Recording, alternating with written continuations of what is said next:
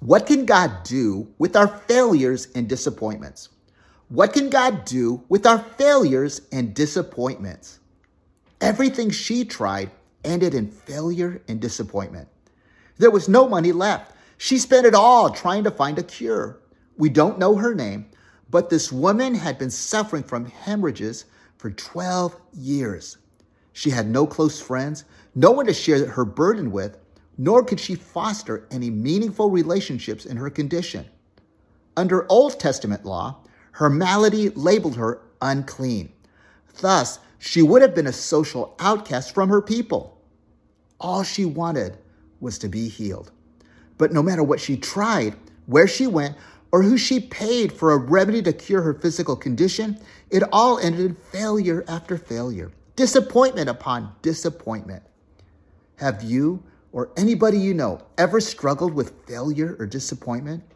How has failure and disappointment shaped your life? What can God do with our failures and disappointments? We're going to talk more about this in today's episode, but let me first welcome our new listeners to the podcast. I'm Yancey Valdez. Welcome to the Deepen Your Faith, Renew Your Life podcast.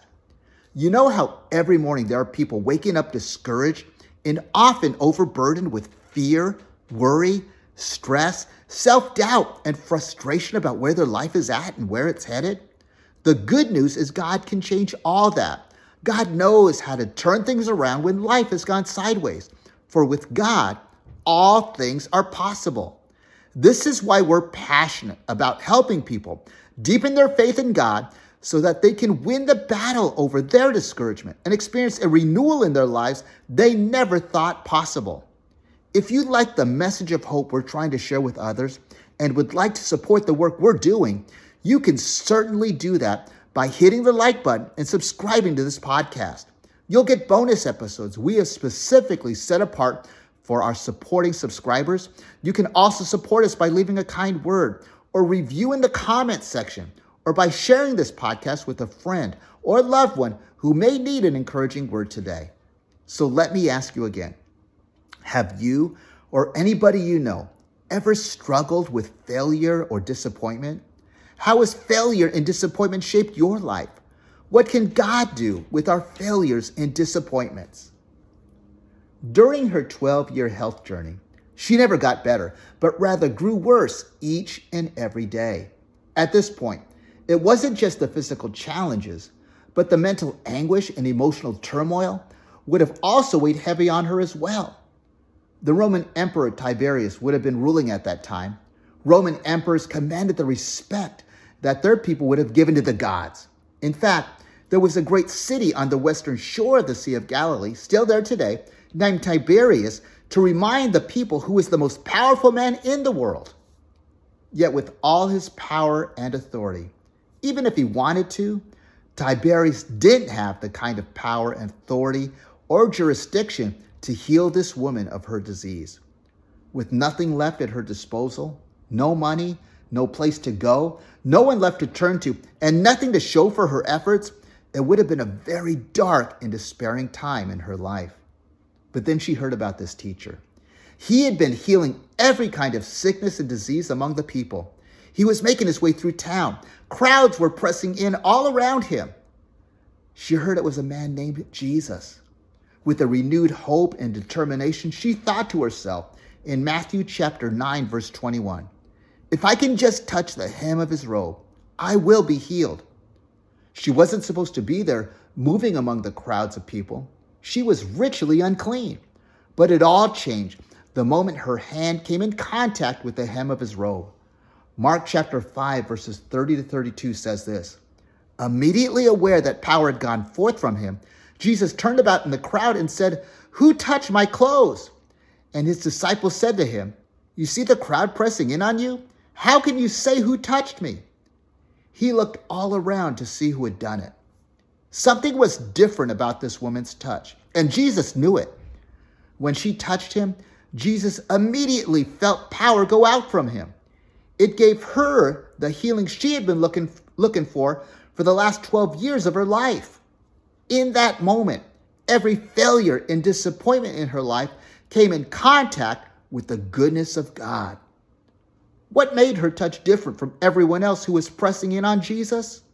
She believed wholeheartedly that if she touched the hem of his robe, it would not end in failure or disappointment, but that in fact she would be made well.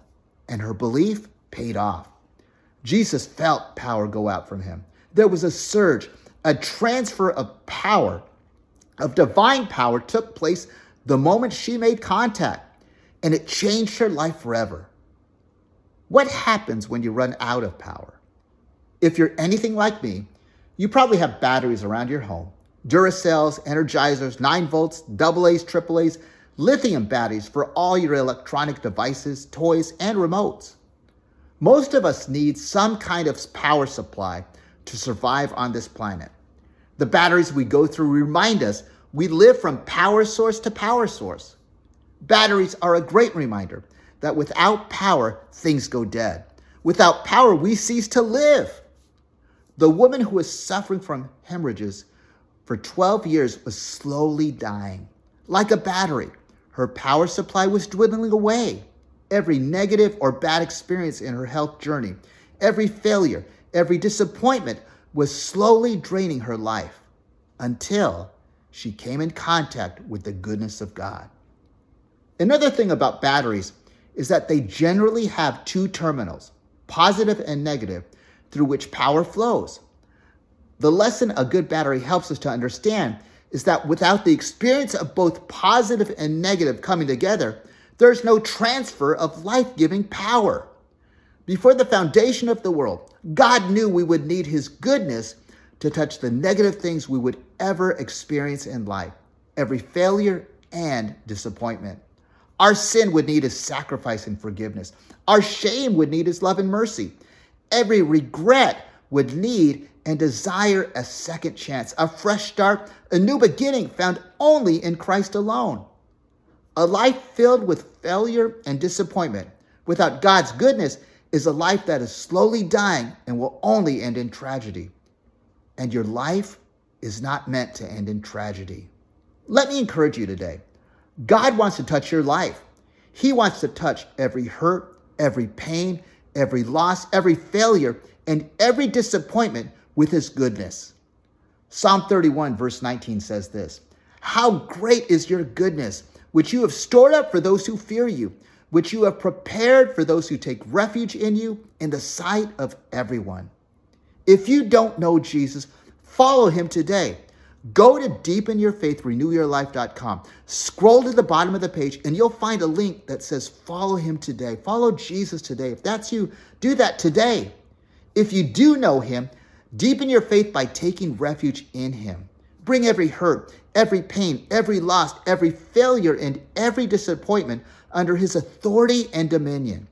As you reach to touch the hem of his robe in prayer, believe him to touch your life with his goodness and mercy.